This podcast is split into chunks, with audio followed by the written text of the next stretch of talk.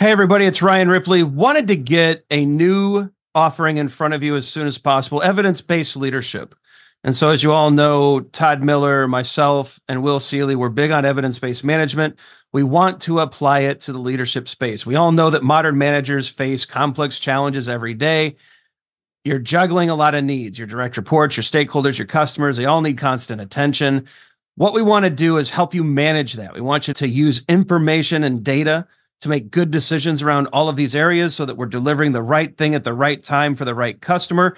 And we know that we're doing that because we're using data and evidence to validate all the things that we're doing. And not only that, we're not just looking at value, but we're looking at our capabilities as an organization. Can we deliver on time? Can we innovate effectively? Do we have too much tech debt? Do we have too many things in process? Are we unable to deliver when the market demands that we do? We look at all of these things with evidence based management. We merge that into a leadership uh, mindset and lens, and we enable you to make new and better decisions repeatedly based off of the data that you're collecting within your organization. It's exciting stuff. We hope you can join us. Visit agileforhumans.com forward slash EBL course. Join us in one of these offerings. We think you're going to love it. Hope you can join us. Use Agile for Humans, the number four to take another 15% off of this course. And uh, we can't wait to see you there. All right. Welcome to another episode of Fixing Your Agile Coaching.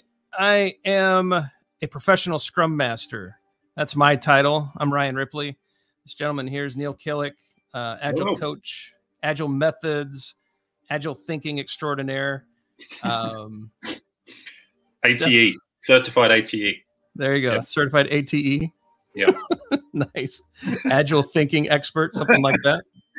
Yeah. No, Neil's uh I think I think old school agile is how I think of like Neil and and a lot of us that were we've been kicking around ideas for a long time.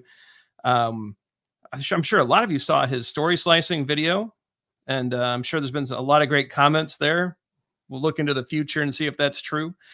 Um Today, though, kind of a different topic. We're not going to be so tactical and, and not so much up in the product owner's business, which I think we're the, very product owner specific, actually, whole team, right? And so I thought that video was fun. But Neil, you've got some great thoughts around a topic that Todd and I we get asked almost in every professional Scrum Master course we at, we teach, right?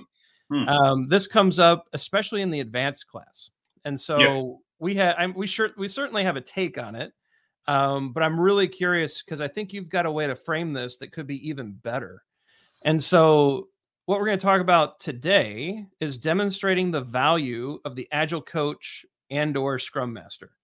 Right? We're not saying the two roles are the same. We're just saying that there are some similar veins of value that they create. And so, before you send me emails or comments about they're not the same, I agree. we're with you. Um, but there are some similarities that this, I think, the way that this is going to get framed could help. Is that a fair hmm. kickoff, mm. Neil? Yeah, I think so. Look, uh, yeah, I, I think um, I think this is, I guess, helpful for anyone who is tasked with, you know, some kind of, you know, creating an improvement culture. Sure. You know, someone someone who is a change agent, someone who is uh, helping to support people to become better and more productive, whatever. Um, so yeah, that's uh, that's uh, a thing again i see people struggle with a lot is that you know as coaches or as scrum masters we're often just kind of thrown into a situation with a with a team uh, and the team isn't necessarily on board with the idea of having a coach or a scrum master as well which makes it even harder. Um, and we're sort of you know we, we we we use our experience and, and, what have you to figure out you know what we should do and, and and how we can help the team and what have you which is all good stuff.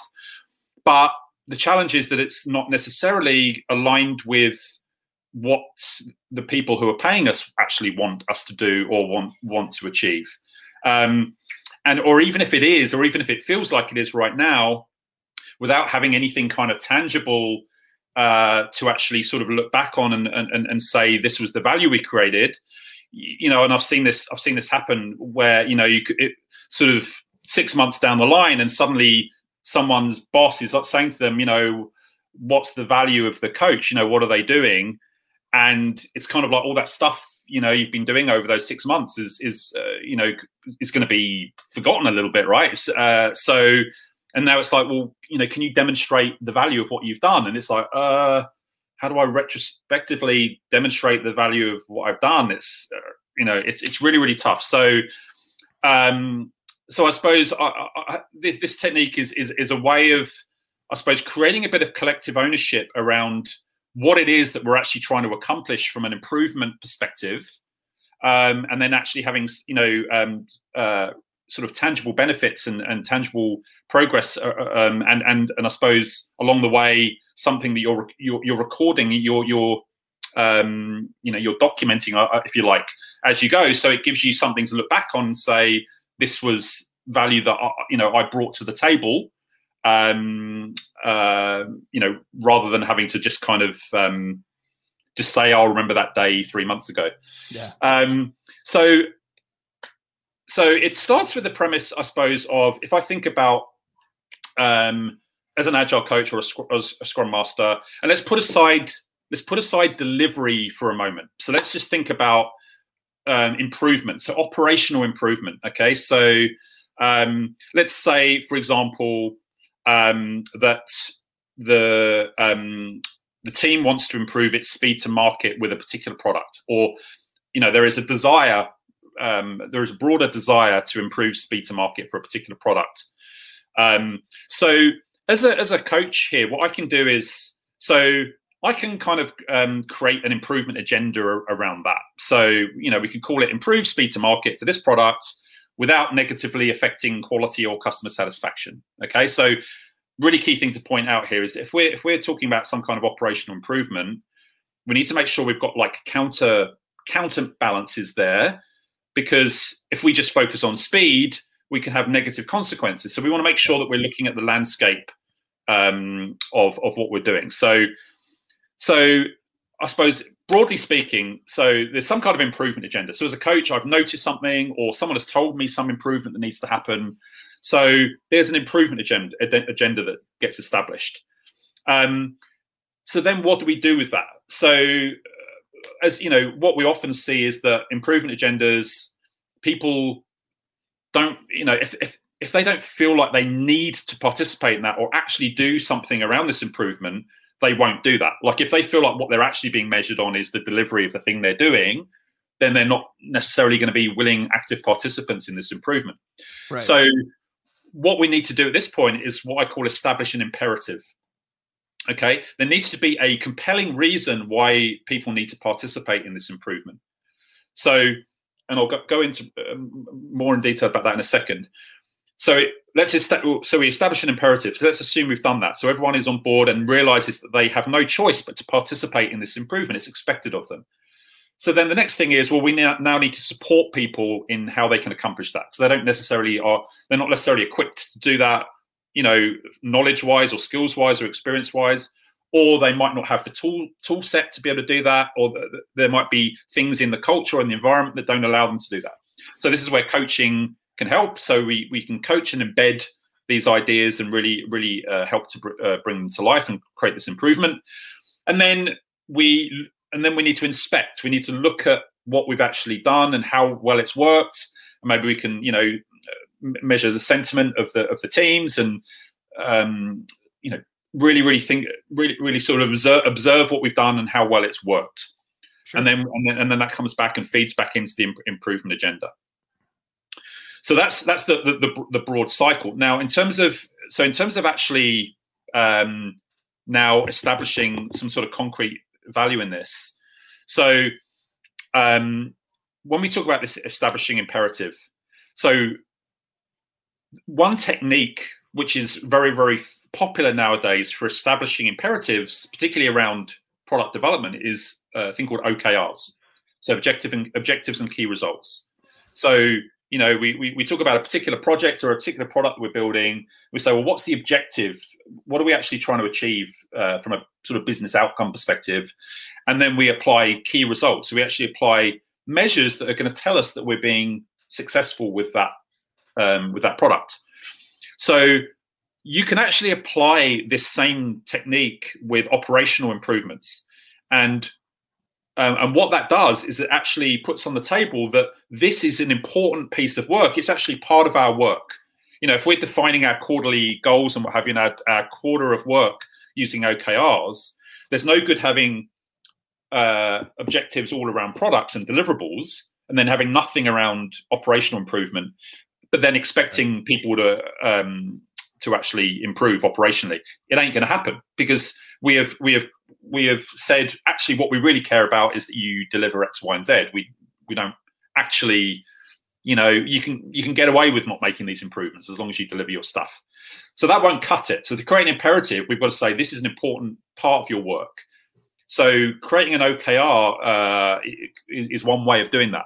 So um, so what I would do here is create um, um, an OKR. So the objective being improve speed to market for product X without negatively affecting quality or customer satisfaction. That's our objective. Now we need to establish some key, uh, some key results for that, right? So, well, it might be, um, so for example, uh, releasing fortnightly um, and um, reducing escape defects to. All right, this fancy Queen's English. What's a fortnight, Neil? Come on. Come on. Two weekly. All right. Two weekly. Got it. Thank you. Fortnite. Got it. No worries. Yeah. Um, and we won't even get right. to the difference between bi-weekly and uh, two weekly because then that gets really confusing. Got it. Um, got it. so um, yeah, so um, as an as an example, right? So you know we want to apply some real tangible measures to what we mean by improving speed to market. So if we're only releasing, you know, if, if, if currently our plan with the product is to release in about six months' time, then we can't improve speed to market without actually releasing earlier than that. So the first key result might be that we actually, you know, re- release, um, uh, say every two weeks or or or just a couple of times um, in the interim. Um, and also, again, we need to have that countermeasure because what we don't want to do is people to optimize for. Well, let's just release something, let's get it out the door. It's like we've got to make sure that the we don't have any negative consequences on our, for example, customer satisfaction uh, and the quality of the product. So we might also look at for, in, in our key results, you know, def, uh, defects not not going not going up, uh, customer satisfaction not going down, right? So we apply, uh, you know, so two or three key results onto this objective. This now is becomes part of everyone's work. Yep. So then the next step is, well, um, what do we actually do? Like okay so the result of us releasing more frequently uh, uh, uh, that's great but what do we actually need to do? So this is where i apply the um, so i extend the okr to what we call okras so where you add in activities into the uh, okr world. So we've got our okrs now what we can do is look at in terms of each of the teams and each of the groups what are the activities that we need to do in order to um, make those results happen. And you know that's going to differ depending on on on who you are.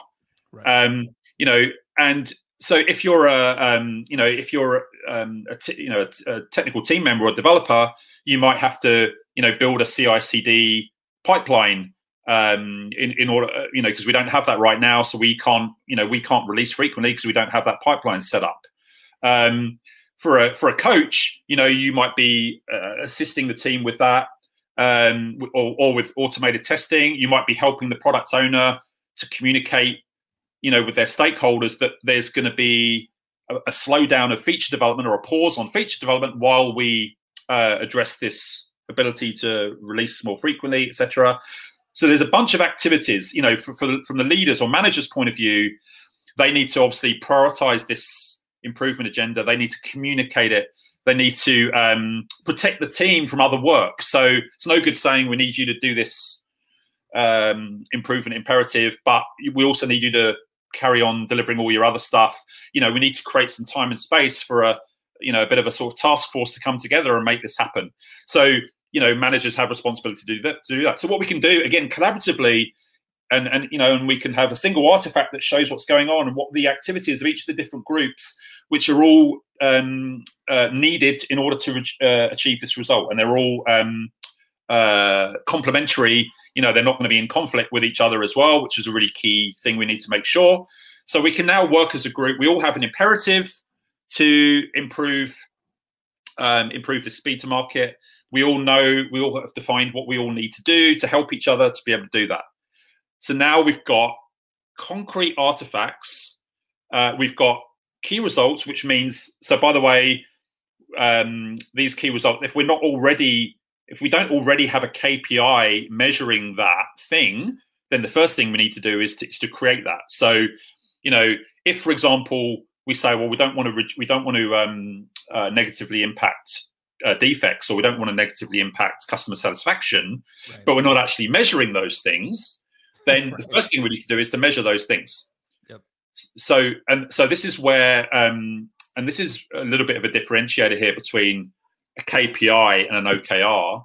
You know, we often talk about these things as competing or whatever, but actually, for me, a KPI, a key performance indicator, is what is is is to is what are the things that we care about um, and if we care about those things then you know we should have a, a, a measure of those things. We, you know we want to we want to um, it's kind of like your your heartbeat right? Your heart rate or your your um you know your blood pressure right? We it's not like we're trying to increase it or decrease it necessarily but we want to know what it is because we care about that thing. So so you'd have a KPI around customer satisfaction because we care about it, or you have a KPI around um, escape defects because we care about it. So we measure those things and we say, okay, well, um, you know, if those things are at a level that we're happy with, then that's all good. We, we carry on measuring it, but we don't do any particular imperative around it. Where we've got something that isn't good, so for example, our customer satisfaction is terrible, then we might cre- want to create an improve, improvement imperative around improving customer satisfaction. And this is again where we can create an OKR A um, and create that operational improvement ob- objective, and and then get everyone uh, all of the different key activities in place um, in, in terms of what everyone's going to do to make this happen. You've got your measures in place, so now you can go off do this stuff and then see the effect on the KPIs and and and and see if you've actually met your your key results that you're aiming for for this improvement imperative. So this this act of a being the champion and initiating that as a coach, um, and and re- re- recording it and facilitating it and helping everyone with the overall actual implementation of the OKRA, as well as the work that's needed to be done for the explicit improvement. This is all tangible, measurable value that you've now created because you can now you can now say as a as a company or as a team we needed to improve quality or we needed to improve customer satisfaction so i helped the team create this okra these are the things we all did i facilitated all these groups to do this and then the result of that was that quality has improved customer satisfaction has gone from here to here now that doesn't mean that you've directly caused that but you but you are showing that you are were a significant contributor and, and, and champion of that thing happening. So that's basically the premise. Yeah, and I and I like taking some of these. Like you can actually take escape defect, for example, mm, um, and show over time trends and how much yep. of our uh, of our capacity is committed to that, what the cost of that capacity is.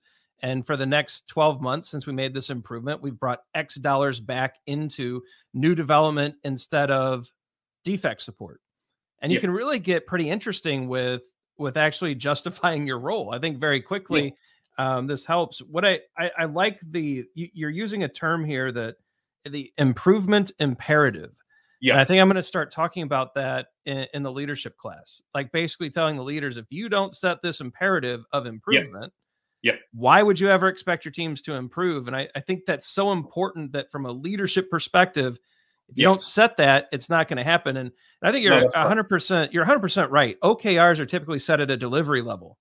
Yeah. And it's, we're going to deliver this and this quarter and this and this and this. Yeah. So say goodbye to, to improvement because exactly. we're just going to cut the corner and do whatever we need to do. Yep. To ship, right? We're too busy. We're too busy to improve, right? Yep. We, we all we all we'll always prioritize, you know, oh, we've got to get this release out, or you know, we've got this important um, release meeting, or whatever it might be. It will always that will always be prioritized over the um, uh, the operational improvement. So until we actually embed operational improvements as things that are actually the work, they're not like something we do when we've got a bit of capacity. They're actually part of our work. Um, and yes, that in, that needs uh, leaders, the, the leaders to be driving that, not the coaches. So the coaches need to be supporting and facilitating an agreed uh, improvement imperative, not driving it themselves, um, because they will just hit brick walls off brick wall after brick wall. And what's even worse is that it can get kind of gaslighted a little bit, whereby it feels like they have management support for something, and then later on, when that thing people are rebelling against or it doesn't, or it didn't feels like it didn't really work, and it, there's a perception that it didn't work, the coaches then uh, are then kind of you know easy targets. You know, you're supposed to be making the teams improve. Why didn't this happen? Blah blah blah blah blah. So being very very explicit and actually creating these artifacts and helping our managers in you know in in in doing this stuff and saying you know look this is this is what's going to be needed in order for this to happen rather than just going off and just you know tr- trying to use our expertise and experience as coaches which can feel good and help in the short term you know we can feel like we're adding loads and loads of value over, over you know months and months and months and then one day one fine day someone turns around to you and says you know what value have you delivered? What what are what you know? And, and you say, oh, well, I did this and this, and the team, you know, started doing these um, uh, these ceremonies, and you know, they improved their velocity, blah blah blah blah. It's like, yeah, but what what's the result of that? Like what you know, what's what's the actual tangible result of that? And then we're we're really struggling. So if we start from the from any time we when we sit back and we actually have a conversation with ourselves and say, what am I going to coach the team on this week? Um, make sure that actually the things that you are planning to do connect to a real objective that you know about that's you know that is somewhere in the in the business or the team objectives. And you have a conversation with you know whichever managers you need to have a conversation with to make this really transparent that you know this thing needs to improve. This has been recognized as, as a thing needs to improve. So i'm doing these activities here as an attempt to improve this thing. You know, that's the first step, you know, beyond even these OKRA stuff, creating that traceability, that connection through to your day to day activities. Otherwise, we, we're in a t- we have a tendency to just go off and go, oh, well, I think what the team needs is they need to start doing TDD, right? And I'm going to now right. go, I'm, I'm now going to get this, I'm going to, I'm going to get obsessed about the team oh you know they're not doing tdd or they're not writing unit tests so i'm you know i'm, I'm noticing these gaps in what they're doing and I, so i'm i'm prioritizing that as a thing that i'm going to coach and that's very very dangerous choppy waters so much better to tie in whatever you're doing to a real you know transparent improvement uh, initiative and then you are documenting your value you're docu- you, you are creating accountability around the things I'm doing and the things I'm trying. This didn't work. This worked. Blah blah blah. And I'm measuring the outcome. So you know, like I mentioned that you know, make sure that there are KPIs. You know, it only needs to be three or four, but the things that that the things that the business cares about, right? That, that, that people talk about on a day-to-day basis. Those things, make sure we've got some kind of measure for that, so that we can uh, we can um, attach improvement agendas and imperatives around it, and we can measure the outcome of that improvement imperative as well. Yeah, I, I think this is critical. It's also, you know, I, I think this issue, is, and and I'm not 100% on this, but I have a hunch that this is why Ken Schwaber created evidence based management. Yeah. I think yep. he realized that there were areas in the market and areas in delivery, you know, because a lot of things you're talking about time to market, throughput, all of these things are are in this um, kind of time to market area in, in, EBM. We've got ability to innovate, so there's context switching, but you don't know until you start measuring. Yeah. Right. And I think that's your big big comment. We need the baseline uh, to actually figure out the actions that we take as a coach. Do they mm. move mm. the needle? Yes or mm. no? Mm. And if the answer is no, then perhaps we had our own ideas in our head, like your TDD example, which, by the way, great practice. Oh, of course, yeah. But if you don't have a need there, then you're right. Like you said, you're in some very choppy waters. But whether mm. it's it's OKRs or KPIs or evidence based management or whatever you're, of course, I I have my preferences. Mm. You mm. have yours, and measure, find the trends, and then yeah. w- what I have also found is useful, Neil, and maybe um, I'd imagine you'll agree with this as well. Um, ask the team what makes delivery so difficult. Mm. Oh, gosh, right? Yeah. Try to yeah. try to figure out like, are there some really big ideas here? And, and the thing I like to do here, your your improvement imperative is such a great phrase. We should be taking that uh, like, like a retrospective should be a part of that discussion should be what's the what's the most important thing to improve in the way that we we work and how do we organ operationally right? And we take that imperative that the team comes up with and as a scrum master i should be taking that to management and leadership and advocating for this to be elevated. Well or or, or even well i should be able to i should be able to bring up hey here is the current improvement imperative. Yeah. So what what you know what can we do to get better at that thing? Yep. And that's and, and and you know that's a brilliant thing. If if everyone can is looking on the you know singing from the same hymn sheet and looking at the same thing, that that's quite powerful now because it's it's not a it takes away this them and us problem with improvement yep. where managers sort of talk about the teams need to improve rather than we need to get better at quality or we need to get better with our customer satisfaction. So let's make it we and and and and and um, and then we we all have our activities. What are, you know, the managers need to be saying, what are we doing to improve customer satisfaction? You know, what are we doing to support the teams, but what are we doing as, ourselves? It's um, it, uh, another another point about this, by the way, is that on the one hand, absolutely. So measuring impact is is very very important. But what I see a lot as well is that you know, again, sometimes teams and uh, scrum masters and coaches take metrics uh, like almost on, on face value and just say yep. we need some metrics. Right. and they'll just get a bunch of metrics and start measuring stuff. And then it's like well hang on but what are we doing? Okay so we're measuring cycle time. That's great. But what are we doing with that? What what action are we taking from that? What what are we using it for? And there is no answer to that. So what we really what's really really important as well is that much better to sort of say well, if we're trying to improve, um, say, our quality, you know, quality practices as an example, what are two or three things we can measure that help us gauge, you know, uh, the quality of what we're producing, and then and then actually use that rather than just measure stuff and then and then say, well, we're measuring all these things, so we're, you know, it, it's in of itself isn't isn't really useful. Whereas if so, it's much better to start with a. It's, it's much better to only measure two or three things but attached to a, an actual real improvement that you're trying to make yep. rather than measure 20 things and, and not have that. Yeah, there should be a hypothesis tied to what we're collect the data we're collecting, yeah. right? Yeah. We have a hunch that something's wrong here. Here's the the data we're, that we're looking at. Here's the KPIs we're going to use to make sure we aren't breaking our system. Yeah, uh, I, I, think that's that's a really important, like kind of like safety tip there. I think yeah. the the the last thing I would try to kind of close the feedback loop on this celebrate these wins in the sprint review. Okay. Right. Go to sprint review and say, look, we've got these three slices of awesome value delivered. And by the way, operationally, our cycle time has improved without a decrease in quality. And and what this has bought us is that we don't have to make that hire that we thought we were going to have to make. Oh, and by the way, we're getting some capacity back. So our sprints are less, it's, it's less cost per slice. Uh, we're not going to have to add head count. And, and by the way, this is what I'm going to continue coaching and the team's going to continue working on so that we can maintain that that success. And if you're starting if you're socializing that, no one's going to ask you, so what exactly do you do here? Right? That's that not going to it won't yeah. be a topic. It's such a it's such a, a massive point. Um sprint reviews they they they're always just demos of yep.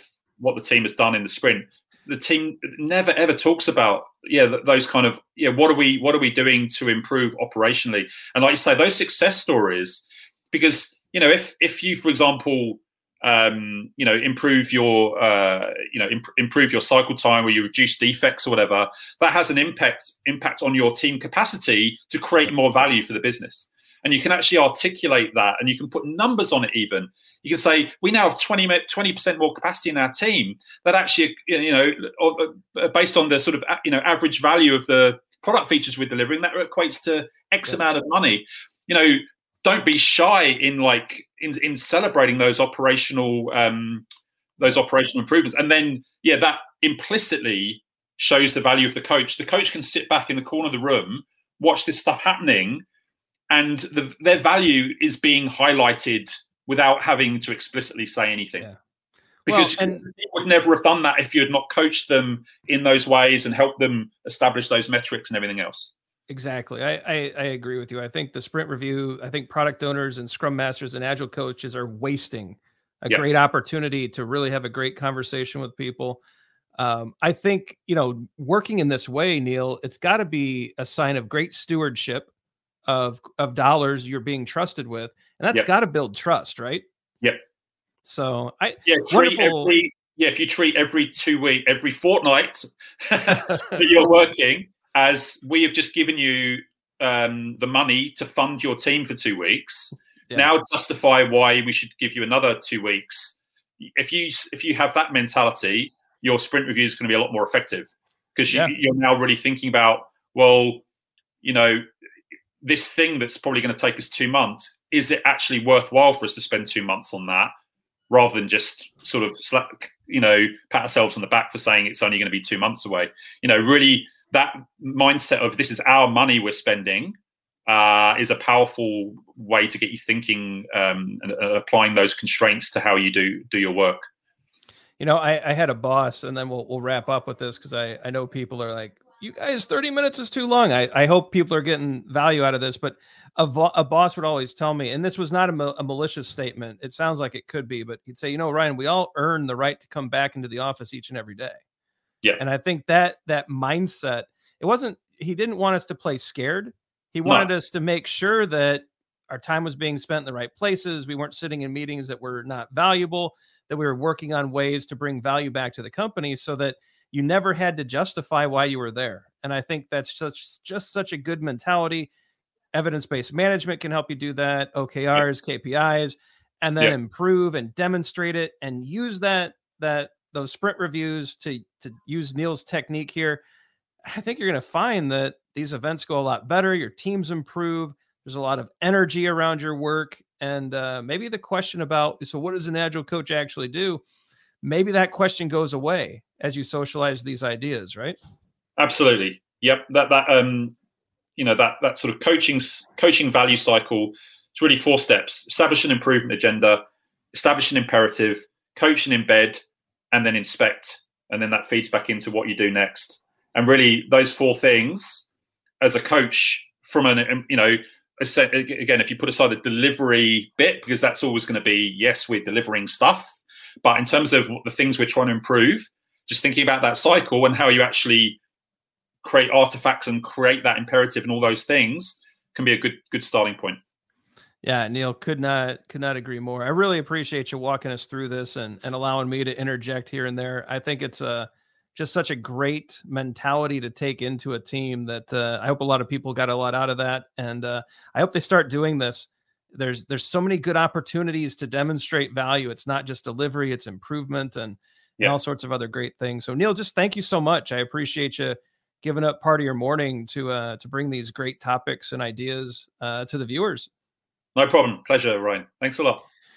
All right, everybody. That's another episode of Fixing Your Agile Coaching. Hit that like and subscribe button so you never miss the videos we drop on the YouTube channel. Check out the socials.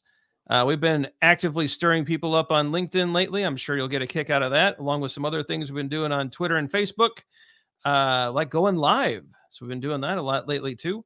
Sure to check out the videos that just popped up. We're sure that you're going to like those just as much. Well, at least the YouTube algorithm thinks you will, and we Hope that's true as well. Um, leave us your comments below. Let us know what you think about these topics, these longer form videos. Are you using some of these techniques in your own Scrum and Agile practices? Let us know. Uh, we'd love to see your questions, your comments. Try this out. You know, come back and let us know if it worked. And uh, hopefully things uh, played out exactly as we we laid out. But if not, let us know. We'd love to hear it. Um, but yeah, thanks for being here. Thanks for watching. We hope uh, again. Let us know about the value in the comments and uh, yeah, we'll bring you another episode of Fixing Your Agile Coaching next week. Cheers, everybody. Hey, it's Ryan. If you're enjoying this show and want to take a deeper dive into Scrum with me and Todd, check out agileforhumans.com forward slash training. Be sure to also look at the show notes to subscribe to our newsletter, get a copy of our book, Fixing Your Scrum, and learn more about working with us at Agile for Humans. Thanks for listening and Scrum on.